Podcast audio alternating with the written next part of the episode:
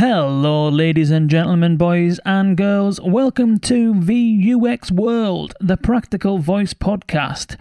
This episode is brought to you by Mobile UX London, which is Europe's most forward thinking UX and design conference. It's happening on the 20th of November and it's in central London. Uh, it's covering topics like augmented reality, virtual reality, and of course, voice. Speakers there are from Google, there's speakers there from Just Eat, and a whole host of other innovative digital companies working on a whole host of innovative projects in the emerging tech tech field. The conference is looking at how emerging technology is going to and is changing design. Uh, it looks it's set to be an absolutely amazing day. If you go to mobileuxlondon.com, you can find your tickets there, and if you use promo code VUXWorld, you'll save 20%. Go check it out right now, and I'll see you there on the 20th of November. Now, without further ado, let's get on with the show. Hello there, Dustin. Welcome again.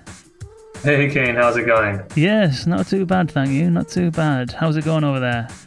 Good. I'm, ex- I'm excited about this show today. It's about a Netflix show, uh, or the work for a Netflix show, so I can finally justify all those hours I spent watching Netflix instead of doing work. It was just research. It wasn't just uh, vegging out. Yeah, it's yeah, yeah, it is. It's going to be good. Today's guest is Tony Leeser of Apollo Matrix.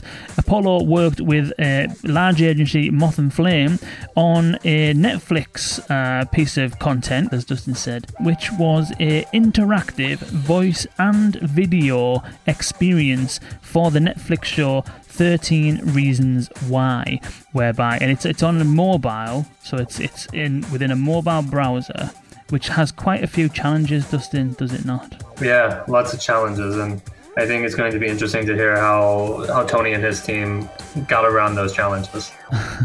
so this one is taking uh, it takes kind of slightly more of a technical turn, and uh, Dustin, you must have been kind of rolling your sleeves up and licking your lips at some of this stuff.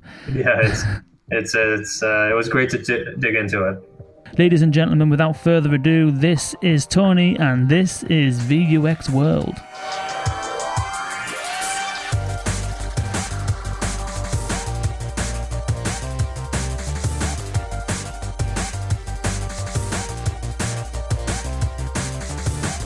So yeah, cheers for joining us, Tony. Um, we'll get into it if you like, and we'll uh, maybe start with your yep, background, sure. Tony, and go through that, and then we'll maybe have a chat about the project and what it was and how it works and stuff, and then um, get into some of the challenges you had and, and whatnot, and then see see kind of where the conversation goes, really. Yep, sure, sure. Yeah. So, uh, yeah, my background is I'm I'm a project manager for uh, a company called Apollo Matrix, and we do uh, primarily mobile and web apps, but we've been getting more into uh, video and new media. We've uh, we've part yeah, we've we've partnered up with a uh, a New York based production company uh, called Moth and Flame, um, and and my boss is the CEO of my company, and he's the general manager of this this production company Moth and Flame, and really sort of a you know a personal union where the two companies are, are separate, but they work very closely together. And uh, yeah, so we did uh, a lot of work with uh, virtual reality and new media, and we were approached by Netflix to uh, create an immersive, interactive promotional experience for the second season of the show, 13 Reasons Why which is uh, it's it's the biggest show that Netflix has going right now. I, I remember, and I didn't have time to fact check this, but um, our director said that the the biggest premiere in Netflix history, the biggest show in Netflix history was 13 Reasons Why, and the second biggest is 13 Reasons Why season two. So yeah, so yeah, we we had our work cut out for us. Um, so so the the key. Uh, driving factor here was that it's primarily a marketing experience. Um, it wasn't considered to be an app or a product. Um, so the upshot of that is that they were really keen on having it be a mobile web experience rather than a native app.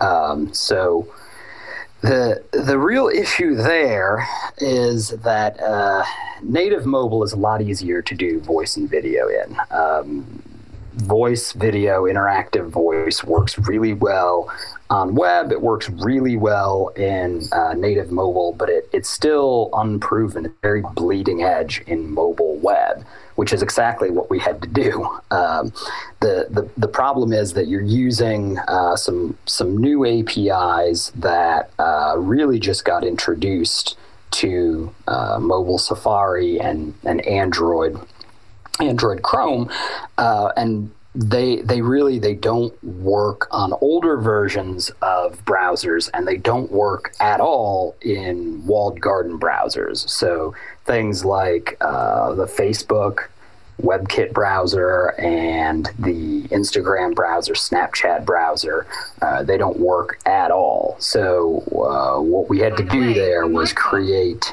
um, Oops, sorry. I was, I was. Oh, that's okay. Sorry, I was. Turn it back on. Select the switch on the back of Come Google on. I was put. Sorry, I was putting So- Google Home on mute there, and she just decided to go crazy.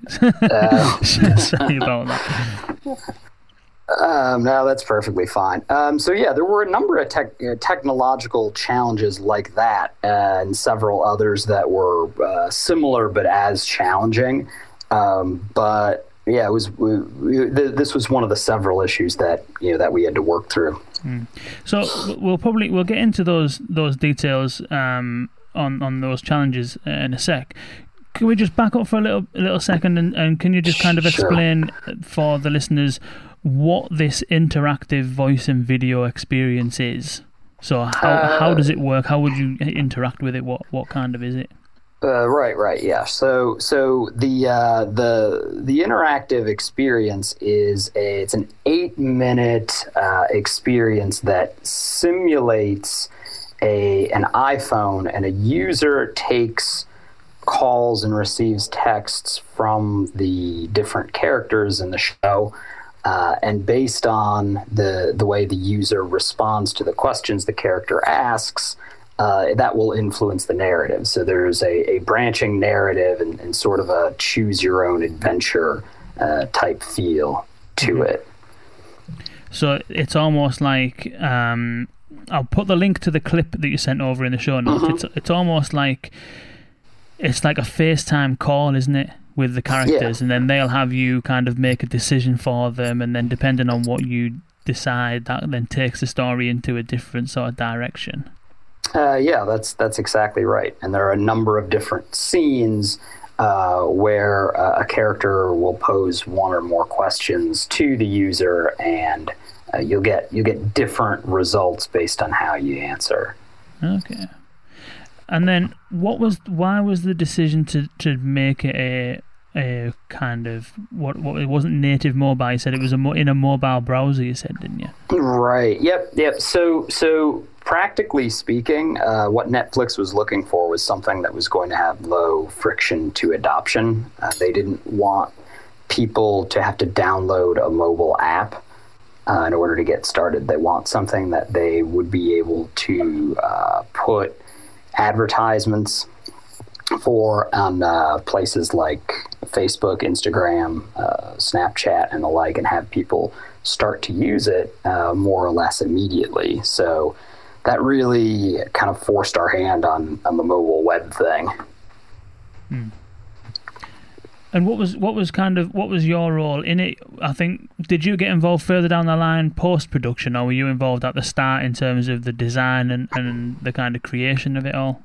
Uh, that's yeah, that's a good question. Um, so a lot of the work that I did was on the the more technical side. So I was involved in the technical side from from the very beginning, um, putting together the back end and working as a project manager to to build the more technical aspects of uh, of the experience. So basically, you know, back end and and anything that touched uh, the back end in, in a technical way.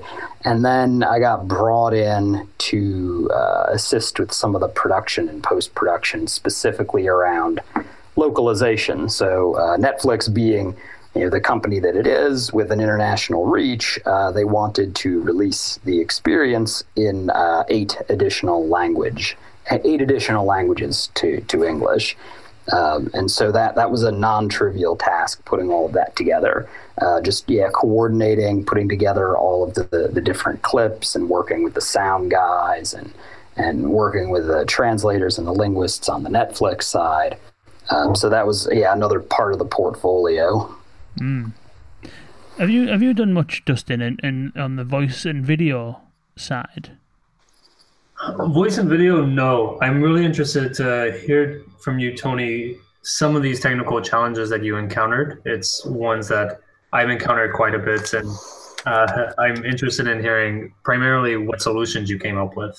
hmm Sure, sure. Uh, yeah, so yeah, several challenges. Um, I, I sort of uh, started talking a little bit about uh, you know, get user media, uh, which is the the way that we handled um, the the voice aspect in, in the mobile browser. Um, it's it was really very bleeding edge at the time. It had only been out for a few months when we started work. Right. And even then, yeah, it was only supported in Safari 11 and I think uh, Android Chrome 64.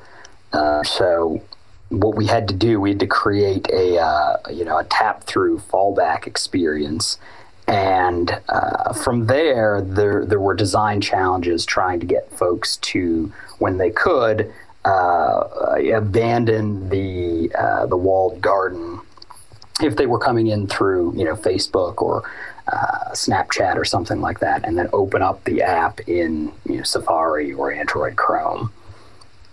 And I want to back up for just a moment. You you talked about something, and we've got a lot of developers listening in, but we also have a lot of designers and business people as well. Uh, you mentioned something, get user media. What's that? Right, right, yeah. So, so Get User Media is it's an API that handles uh, media from the user's device, so voice and video. It allows the browser to control the microphone and the uh, the camera. So, yeah, part of the experience is, uh, as as Kane said, it's uh, a series of FaceTime conversations. So there's part of the uh, the scenes where you'll be able to see yourself sort of as uh, you know as a participant in the conversations. Okay, and so this is where, let's say, if you're a user on the mobile device, uh, you're going to see a pop up or something like that that says Mhm. Website wants to use your microphone or your camera. Right, right, exactly so. And did you see that as a a big leap or a big uh, barrier for adoption for this? Uh, as problems go, not really. Um, yeah, we, we, we had the, the main thing was sort of getting around uh, the the issues with support for get user media. Um, probably far and away the biggest challenge we had was putting together the tap through experience to support walled gardens or walled garden browsers. And what's a tap through experience? Right. So so yeah, tap through uh, is is a version of the experience we put together uh, as a fallback, where instead of responding to the the user prompts over you know, using voice, uh, there were buttons that would appear on the screen where the, a user could tap on the options that uh, they they wanted to select.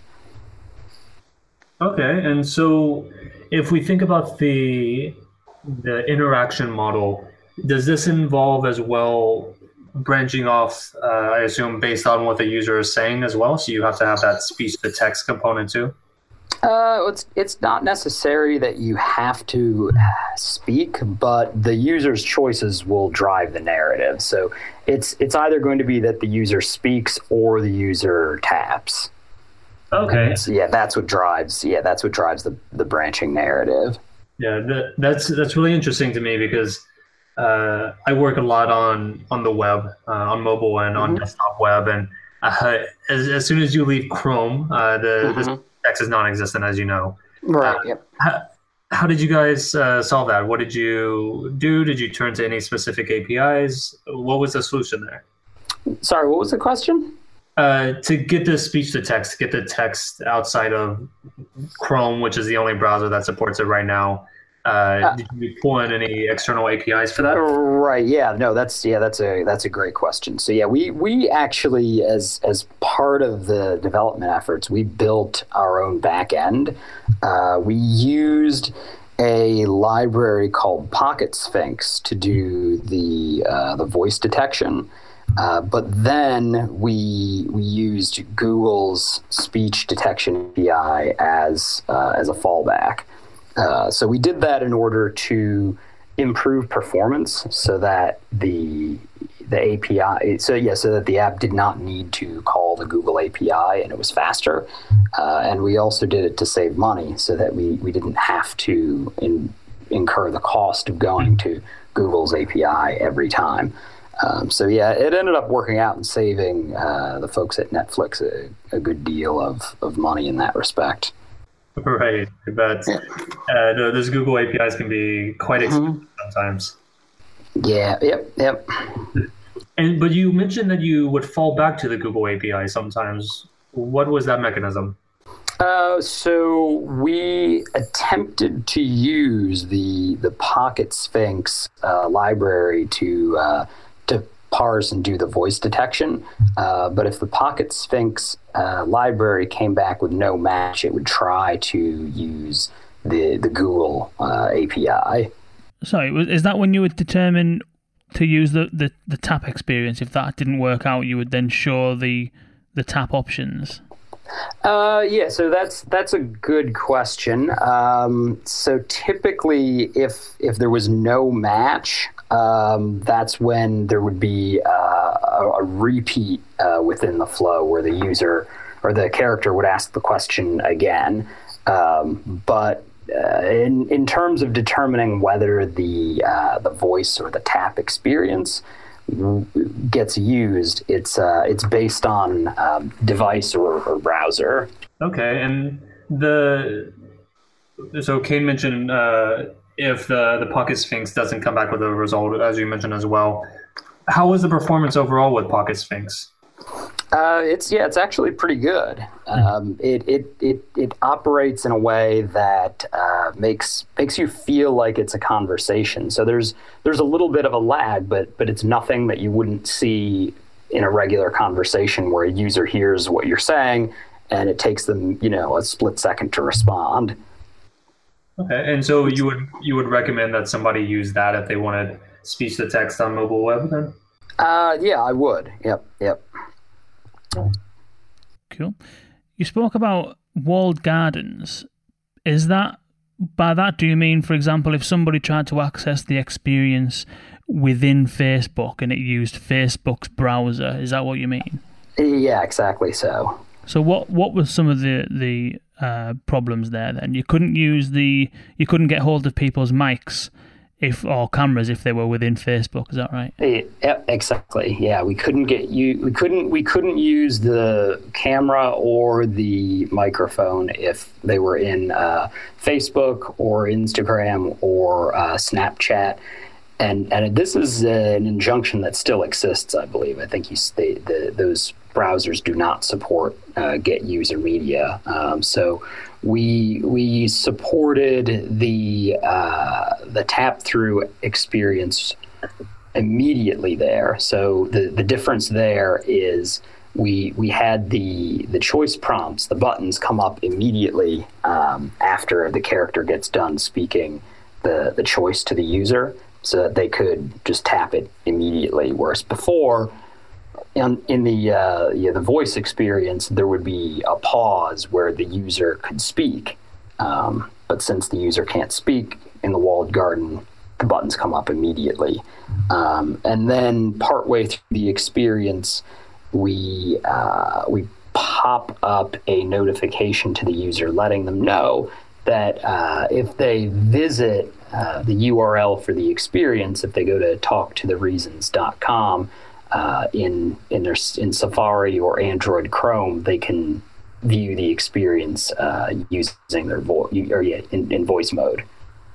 Okay. So you wouldn't try so you didn't try and get them straight into the the interactive voice experience immediately. You would just take it as if they're in a social media uh, environment, then you wouldn't try and get them over to the, the browser. You would just kind of straight away go with the tap experience. Uh, right. Yeah, that's that's a good point. So yeah, there there was a, uh, a, a, an inflection point where we would prompt the user. We would we would ask them. We would let them know that there was a you know a voice option uh, at the front end. Uh, but, but if they were to proceed into the uh, you know, the tap through experience, if they were to proceed anyway, uh, then part of the way through we would give them another another notification that the voice uh, experience is an option. And how did the the interaction numbers measure up between the the tap experience and the voice experience? Did you see one being used more often for longer than the other? Uh, right. Yeah, that's a great question. Uh, we actually found that people spent more time on voice uh, because I think what was happening is that people abandoned the the tap through uh, once they saw that they were able to uh, get the voice experience. So either immediately or part of the way through. Uh, they they you know, they abandoned the tap through experience and then you know opened up the experience in Safari or Chrome. That's interesting. So what what that would lead us to believe then is that actually if you provide an interactive voice experience, then that's actually preferable in certain environments to to what people would typically be accustomed to, which is what you're likely to find everywhere else at the moment is, is a tap in kind of experience. It's interesting that people would prefer to use the voice, isn't it? Mm-hmm. Yeah, yeah. And I don't know if you can draw a, a general conclusion from that or if it's just because the experience is is so uh, visceral and emotional. Um, people, particularly with 13 Reasons Why, um, you know, young people really connect with the show and they feel a bond with the characters. Um, so if they're able to speak to the characters and have the characters talk back to them, um, that's something that they you know they want to do um, rather than just you know uh, booking a flight or something like that or you know doing something transactional. Um, whereas you know maybe they might be more keen on, on tapping through in, in a case like that. That's interesting. What was what was? Have you had any kind of um, user feedback in terms of um, how people found that kind of interactive voice and video kind of experience? Have you had any? I don't know any either reviews or any kind of feedback from customers in terms of what their thoughts are on it. Um, yeah, yeah. So, so one of the things that we did, we actually, I, I, I didn't do this. I wasn't part of this experience, um, but uh, there was a usability study at Netflix um, a couple of months before the release of the experience, uh, where they got fans of the show to uh, to demo the experience. Um, and, I mean, it, it, got good reviews. People liked interacting with the character, um, but the uh, sort of the emotional aspect that I, I started to talk about earlier really hit home uh, in that some of the characters, or rather, some of the participants found one interaction in particular to be very jarring and uh, overly emotional. And it's, it was actually a scene where the user speaks to the show's villain. Um, and yeah, we actually we had to remove that in favor of uh, something else. Uh, we we changed it into a, a text interaction. So people were why was that then? Was that was that because the villain was particularly villainish? yeah, he's he's particularly yeah he's particularly loathsome. Uh, yeah, even as villains go, it's it's not it's not one of these uh, sort of you know modern TV anti-hero kind of things. He's just he's just an outright villain. Yeah, nobody likes him. uh, yeah, uh, so that was one thing. Um, but yeah, it's it's been getting a lot of positive media after release. Um, Refinery 29 did a piece. It was in uh, Teen Vogue, uh, and then it was uh, it was actually nominated for an Emmy um, for yeah one of the production Emmys for uh, uh, let's see if I can remember the name of it. It's uh, out, outstanding technical achievement in a scripted series or or something like that. Wow. Well, it had didn't it have the actual show's producer was behind the actual design and creation side of it. What's that? Wasn't it? Wasn't it the the actual producer of the show was behind the creative side of things? Is that Uh, right, or was yeah, it the that- writers well, or something like that? That's uh, yeah, that's an interesting point. Um, so our production shop, uh, Moth and Flame, uh, actually wrote and directed the the video clips uh, that were a part of the experience. But it's it's one of these things where you you know you can't do it without the blessing of the showrunner. So you know he, he was he was involved, um, but you know he wasn't in everyday meetings or anything like that. And how did that work in terms of the the relationship between Apollo Matrix, Moth and Flame, and Netflix? How how did all of that sort of work together? Were you doing the technical stuff, they were doing the creative stuff, and Netflix was signing it off? Was that kind of how it all worked? Uh, yeah. So, so yeah. So, so earlier, um, Netflix. When I when I was talking about the you know the creative process, um, yeah, Netflix did uh, sign off, but I mean, just in in terms of uh, production, they actually have uh, you know an internal digital producer um, who is. Uh, one of the folks who's nominated for the Emmy. Um, so it's not, yeah, it wasn't the showrunner that uh, yeah, that we worked with. But there, yeah, there there were plenty of folks at Netflix who had, you know, creative and and technical input, uh, yeah, on the experience. But yeah, I mean that that is the breakdown. Uh, you know, Apollo Matrix handled a lot of the cre- or the uh, technical component. Uh, Moth and Flame did production uh, and and some creative, and uh, you know, Netflix, you know, managed it. Uh, you know, a- approved and gave uh, creative insight and direction. What about? I think one of the we had this discussion, Dustin, sim- kind of this discussion with Oren Jacob of Pullstring, and he was saying that certainly on the Alexa platform, when it comes to sound design, you've got to be very careful with how you kind of piece together two bits of audio. Do you remember he was saying that because you've only got one channel, you kind of got a you've got some audio playing, and then the user will respond, and then you need to resume from where you left off, but kind mm-hmm. of make it natural and flowing. Do you remember when he was saying about that? Yeah, yeah. So how how do you do how do you make kind of one interaction piece smoothly together with another interaction when it's video? Because presumably you kind of if if if we're FaceTiming in that kind of mm-hmm. interactive experience, and then I get to make a decision. One decision will lead the character to start saying something else, and another decision will lead them to say something else. Both of those will be two separate pieces of video. Both pieces of video will be separate from the original piece of video. So, how do you stitch together all of those different pieces of video and keep the kind of thing interactive and make it kind of smooth so that it's not clip to clip to clip to clip kind of thing? How do you stitch together the video? Uh, right. Yeah. Yeah. That's that was actually that was another challenge as well. But uh, you know, I'm, I'm I'm a level removed from that as I'm I'm not on the production side. But um, generally, what we did was that was that was part of how we uh, we created the the video clips. Uh, there was a lot of attention paid to where the users were, how they were sitting, you know, what what direction their face was in um, in order to support those those transitional moments.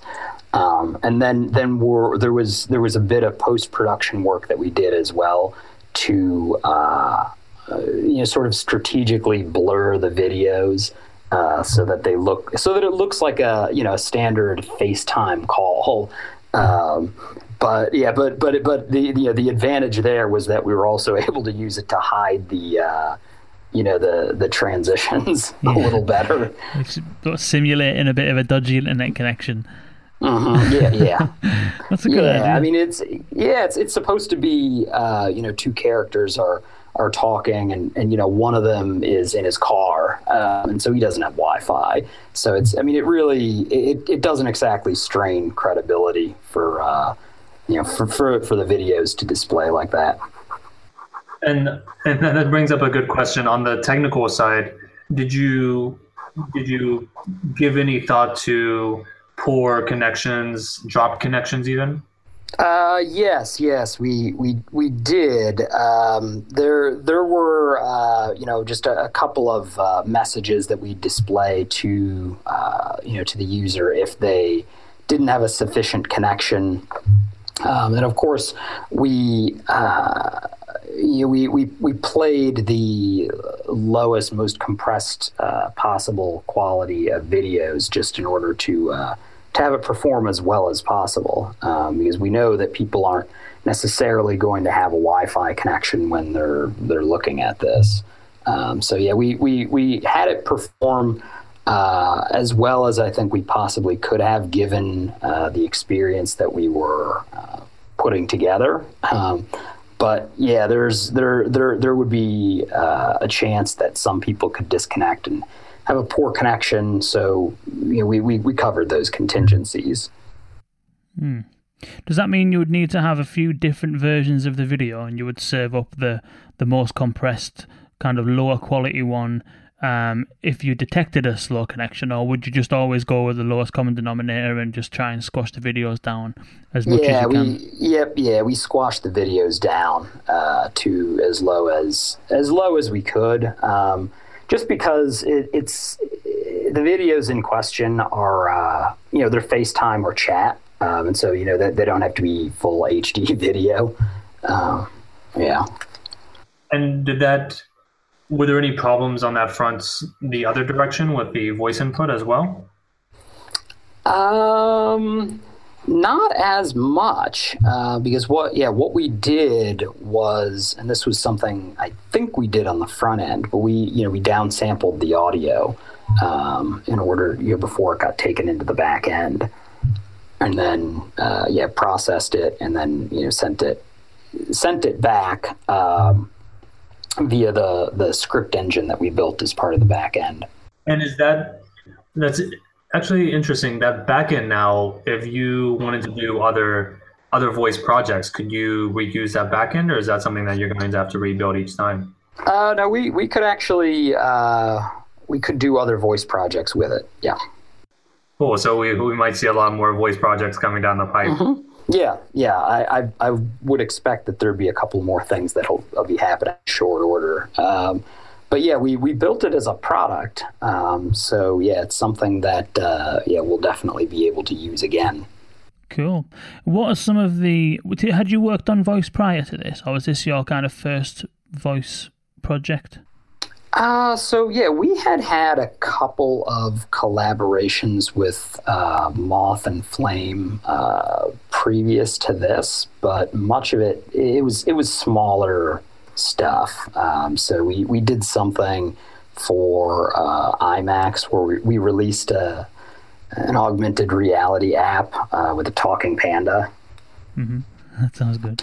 Yeah, and then you know, just like a, who doesn't a love couple, a talking yeah, panda? I mean, yeah, right. Yeah, it was. It, no, it was great. So, what advice would you have for? Because I think that the voice and video thing um, is something that I, I think that it's going to start happening more and more that because you've got your likes of you know the Echo shows and the Echo spots with the screen and I know that Google quite like the sort of multimodal kind of experience. And at the moment it's a bit a little bit primitive in terms of your responses certainly on the Echo. It's essentially just an image. But I can certainly see that things will advance where interactive video becomes certainly more kind of prevalent. And I think that judging by the the video of, of 13 reasons why and I, I haven't quite hooked up the VPN to have a go at the actual experience but judging by the video it looks it looks really really good. Um, so what would your sort of advice be and for people who might be thinking about moving or doing something with voice and video? You know what would your kind of key pointers be based on what you've done with with Netflix? Um my key pointer would probably be um, consider using native mobile, um, just because of uh, you know the issues associated with um, mobile web, and we we overcame them, but um, they they they were a little difficult, um, just in a technical sense. Yeah, I would say unless you had a really really great case for mobile web. Um, yeah, native mobile would be a you know is a is a great way forward there. Um, and the you know, the the other part is um, don't be afraid to uh, use something that has already been. Don't reinvent the wheel. Um, you know, if you've got to use an off-the-shelf or an open-source library like Pocket Sphinx, or even integrate with uh, you know the Google Voice APIs or something else like Alexa or Watson, yeah, buy, don't build. Hmm. Good advice. Dustin, anything else? Any closing thoughts on this?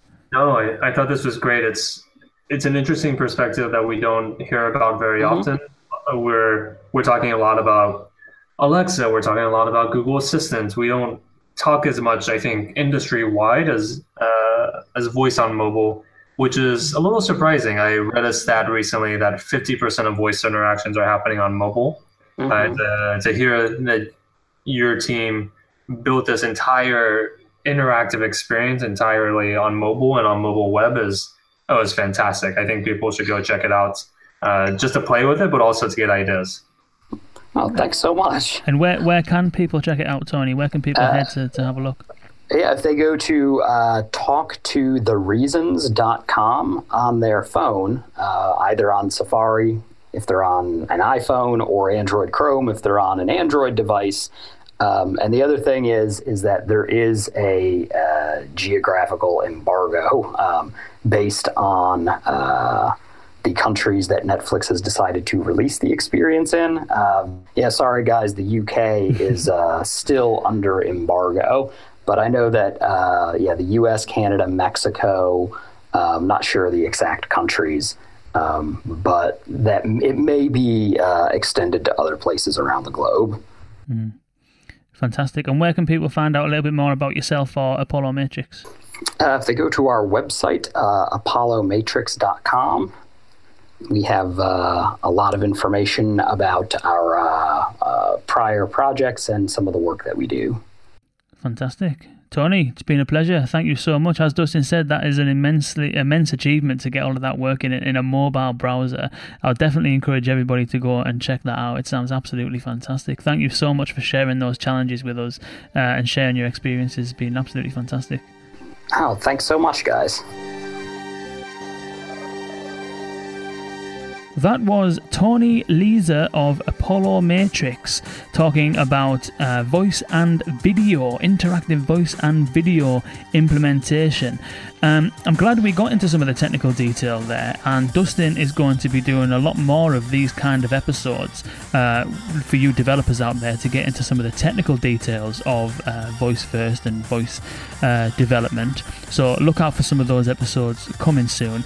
Um, thank you, Tony. That was such an interesting discussion. Uh, I think voice and video is going to become something that is a uh, certainly more common. The, that kind of interactive experience is absolutely fantastic. It's interactive cinema. I can see that you know new films launching, new series launching. I can see all of those having uh, something very similar to this in future, and I can see this being a thing in its own right. I can see you know specific series being created based on an interactive vo- uh, video and voice experience. I think that's that's probably the next step for uh, content production. I can certainly see that uh, taking off. Interesting some of the challenges that you faced uh, when designing or implementing on a mobile browser. And if you are uh, thinking about doing something similar, then heed Tony's advice and probably stay away from mobile browsers in future and try and use the, the native mobile uh, experience instead. Um, interesting conversation. I'm glad that uh, Tony was able to join us. Thank you, Tony, for for joining us. Thank you, Dustin, as well, and thank you all for listening. Now, until next time, see you later.